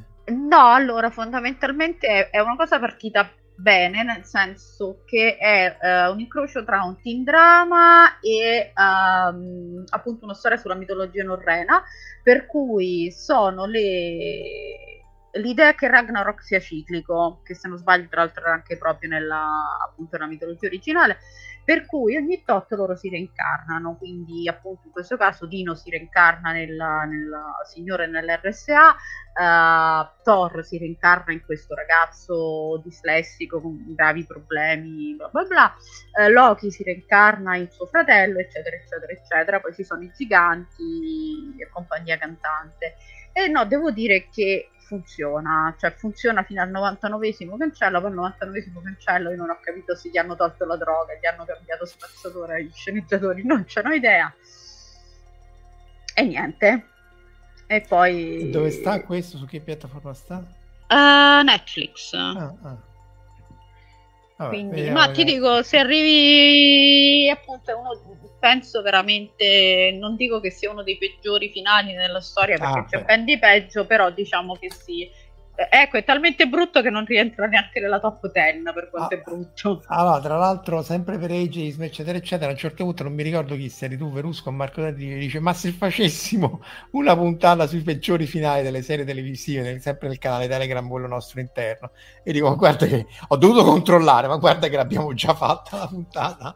No, no, l'avevo detto io che mi ero scordata completamente, perché appunto la memoria a una certa età comincia, comincia a vacillare e potremmo fare tipo il seguito, tipo take sì, two. Vale, vale la pena di farla. Eh. Abbiamo quasi finito la lista. Io c'avevo questo che è borderline, che uh-huh. è mhm. in time, cioè che tu a un certo punto smetti di invecchiare, però de- i soldi sono il tempo vita. Che poteva pure essere un'idea, ma non aveva proprio senso dal punto di vista economico. La tua faccia dubitante mi fa capire che non l'hai visto, ma è meglio così. Eh, non so se qualcuno di voi che ci ascolta uh, l'ha visto anche nel, chi ci ascolta offline. Eh, dentro. Io ho trovato che l'idea non era male, però è proprio assurdo la gestione del fatto, sì, certo deve essere drammatizzata, eccetera, eccetera, eh, di, di, come gestisci l'economia, che non c'ha proprio alcun senso. Così come non ha senso l'Uber, no? quello del loop chiuso, che tu praticamente ti, il, il te del futuro ammazza te stesso. Vai, vai. Quello l'hai visto, la faccia disgustata. No, vabbè, ma in generale tutte queste cose su, sui loop, con i loop sono abbastanza poi alla fine difficili da gestire perché tutto il concetto del paradosso che come al solito si, si annodano su se stessi. Difficile riuscire. Non... Una cosa con un loop fatto bene. Beh, no, quella che l'ho, l'abbiamo parlato, è All You Zombies eh, che io non vedo cose di zombie. No, no, no, non so zombie, non è zombie, è quello sempre basato sul racconto, mi pare proprio di Henlane, in cui questa persona... È eh, bello, allora te lo devi vedere, quello non te lo devo spoilerare, perché è un loop costruito bene... Eh, vabbè, sì, perché mh, mm, sì, nel senso comunque il loop, soprattutto quando vai indietro nel tempo a uccidere tuo nonno. È... Però quello, essendo un loop chiuso, eh, funziona con pochissime sbavature se non nessuna sbavatura. Lì è veramente fatto bene. Sia il racconto che, eh, che il film e gli zombie in realtà siamo noi rispetto al protagonista. Però già ho detto troppo eh, sì, basta, non lo, non lo vedrò. Ma tanto, punto... t- no, no, tanto t- t- tre secondi ti sei, come me ti sei scordato tutto. esatto, cos'è che dovevo vedere un film dei zombie? No, no, voglio vedere. Ricominciamo da capo, esatto. E sì, no, c'era qualcosa che ho visto con un loop temporale che penso stavo per buttare il computer dalla finestra, ma non mi ricordo assolutamente che cos'era. E quindi forse tutto sommato direi meglio così, eh?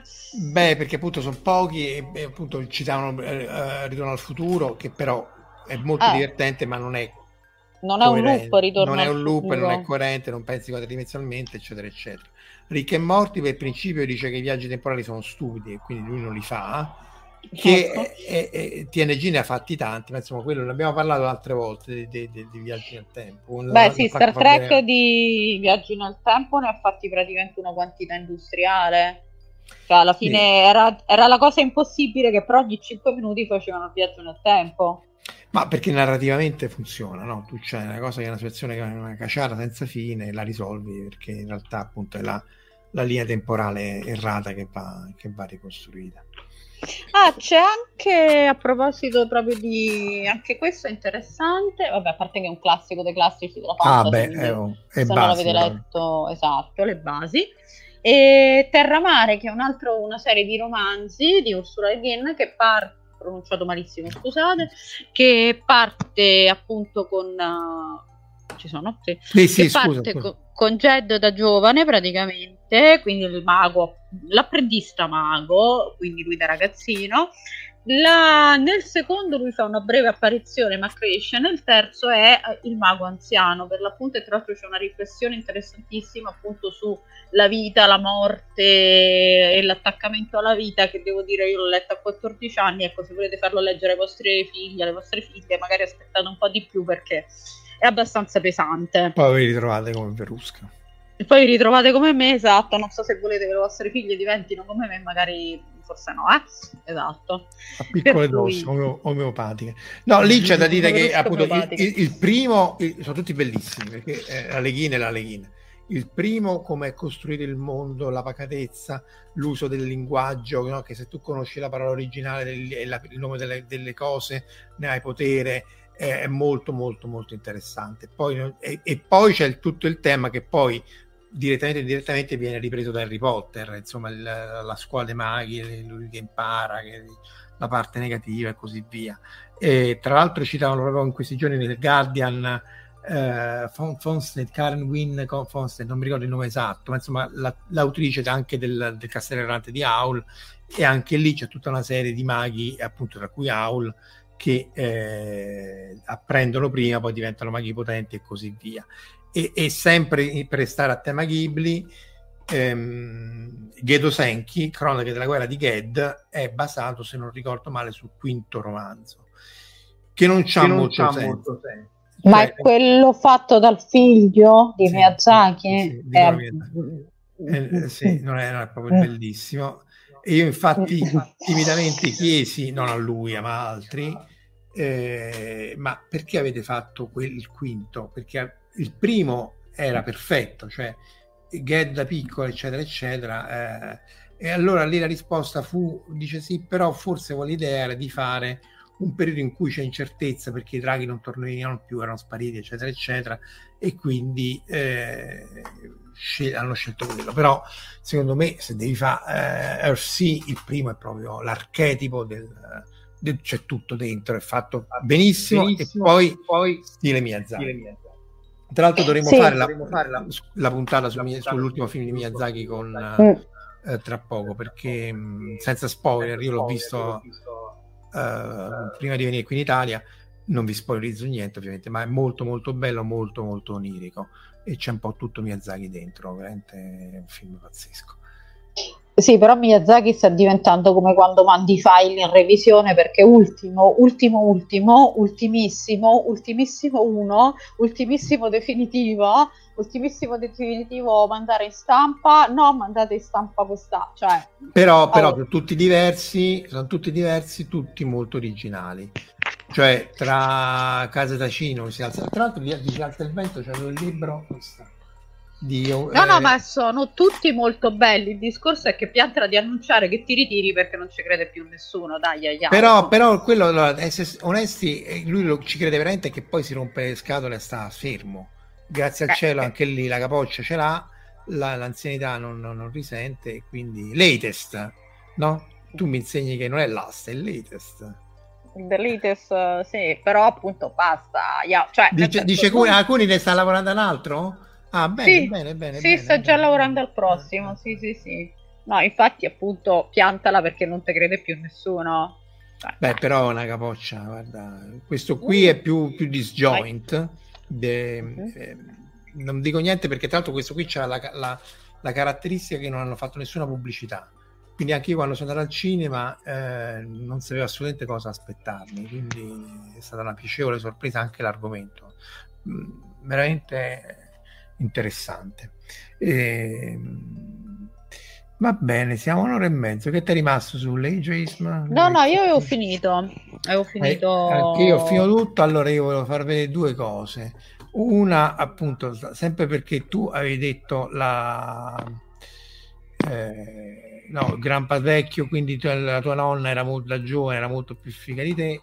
E appunto, Diana uh, Rigg Uh-huh. Eh, anche perché qui parliamo degli anni 60, un personaggio, una, una grande attrice, un personaggio uh, che adesso se lo sognano, cioè costruito a tutto tondo, al pari livello con il coprotagonista maschile, sempre questa tensione mai in qualche maniera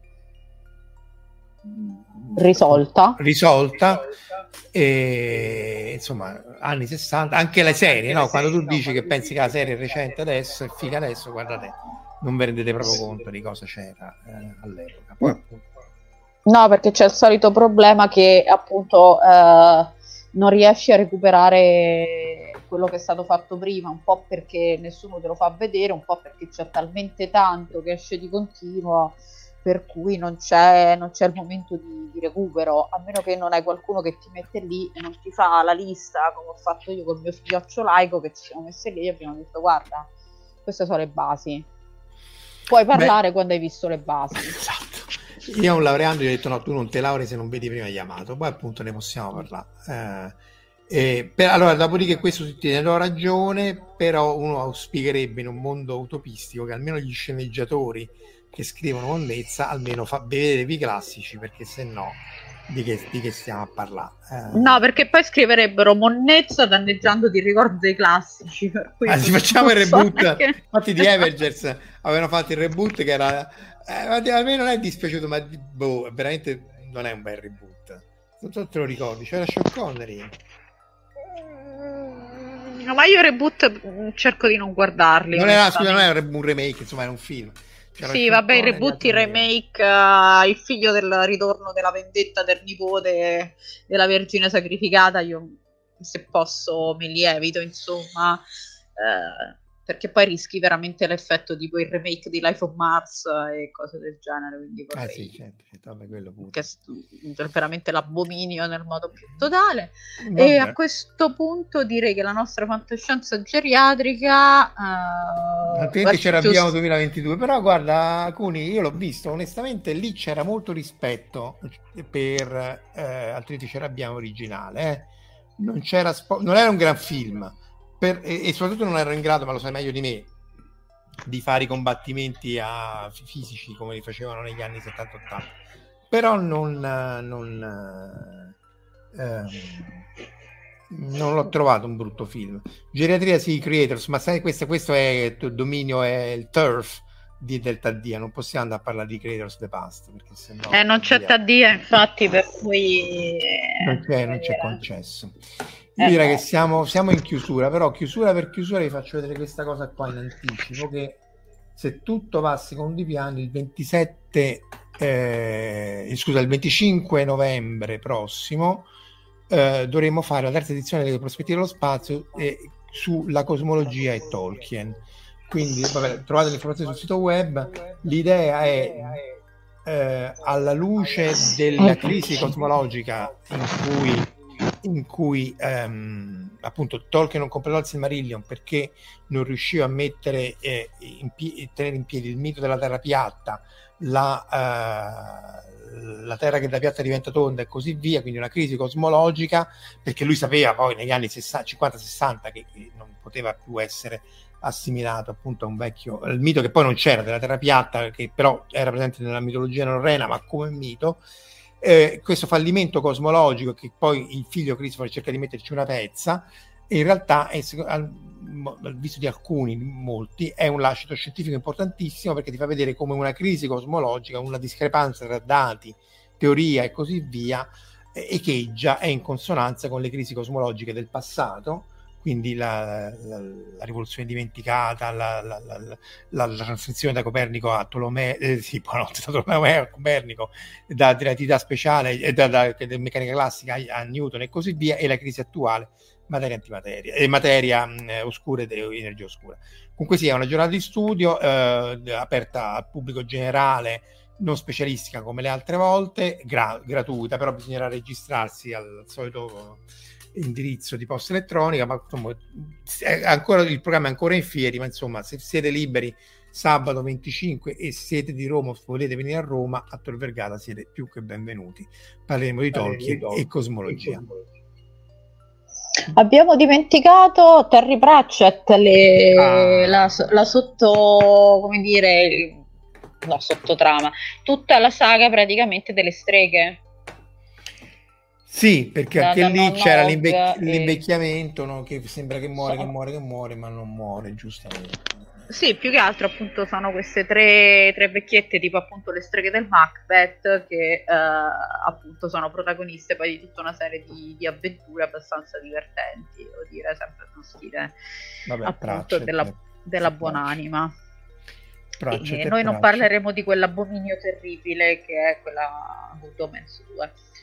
Allora, no, però non, par- non, parlarne, non parlarne, c'è da dire che vale la pena vederlo se non altro per no. vedere recitare i due, no, vale le, com- no. i due. No. E, e, si vede la differenza però, eh. Eh, eh ah, Coin il barbaro, sì, sì, sì, sì, questo che è a 80 anni era super energetico, eccetera, eccetera. Questo, questo, questo. È vero. E, e, la, e, sua figlia che voleva fare la parrucchiera invece era costretta a fare ah, la guerriera barbara. Dovremmo rifarla una puntata sul braccio. L'abbiamo fatta con la luce, con Andrea Bersani, non mi ricordo se era proprio una puntata solo su lui l'abbiamo ormai fatta. Perché il mondo disco no. è, gen- è, geniale, effettivamente. Credo di no, dovevamo farla con Thieria, ma poi non abbiamo mai concretizzato. Eh, possiamo sentirlo. Esatto, dobbiamo, sì, appena c'è un attimo organizziamo. Ragazzi, un'ora e 40 direi che per oggi abbiamo fatto abbastanza, o comunque eh, quello che è. Grazie per chi ci ha ascoltato online. Aspetta, ascol- avevamo dimenticato. Ga- momento, momento gatto. Momento gatto geriatrico. Momento gatto geriatrico. Sì, e ovviamente per chi ci ascolta offline, eh, sia sul podcast di Omar Fantascientificas che su YouTube. Se potete like, share e subscribe, che è sempre triste chiederlo, ma è fondamentale per l'algoritmo. Domani mattina, se tutto va a secondo piano, dovremo fare un'altra micro live sul Sole, cioè su come lo studio del Sole in realtà può essere di utilità per la um, fisica delle alte energie, che è basato su una talk che ho fatto a Mestre proprio, la, la, proprio ieri, tra l'altro venerdì, eh, appunto su invito della comunità di fisici solari. Quindi grazie per stasera, se volete domani, se no nei prossimi giorni. Ciao.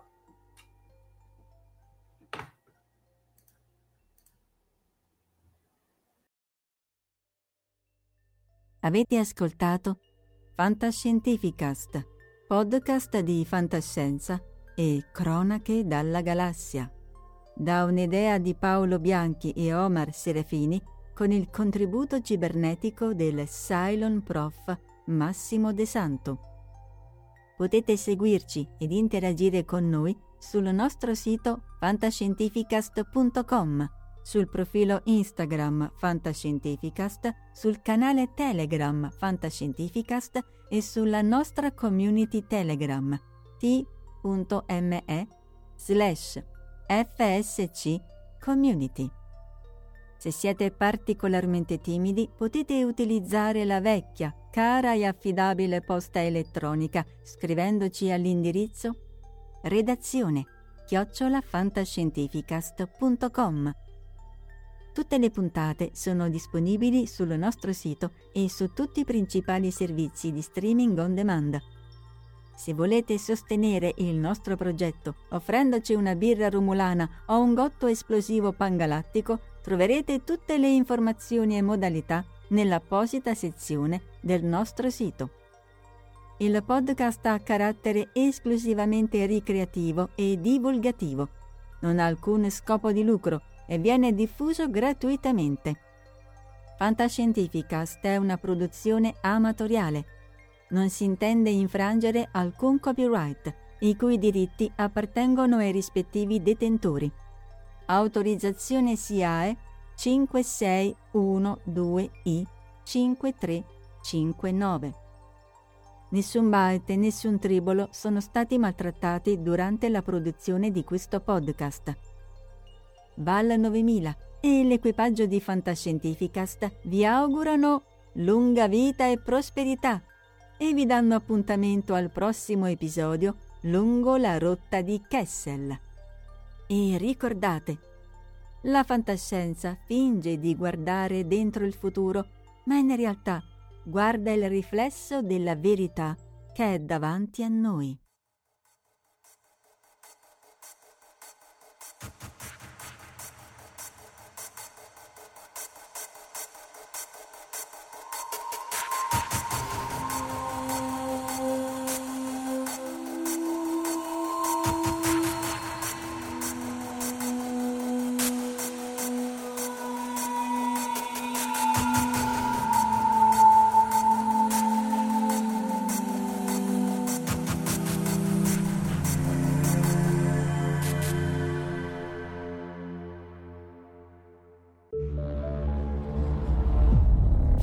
Fantascientificast, podcast di fantascienza e cronache dalla galassia.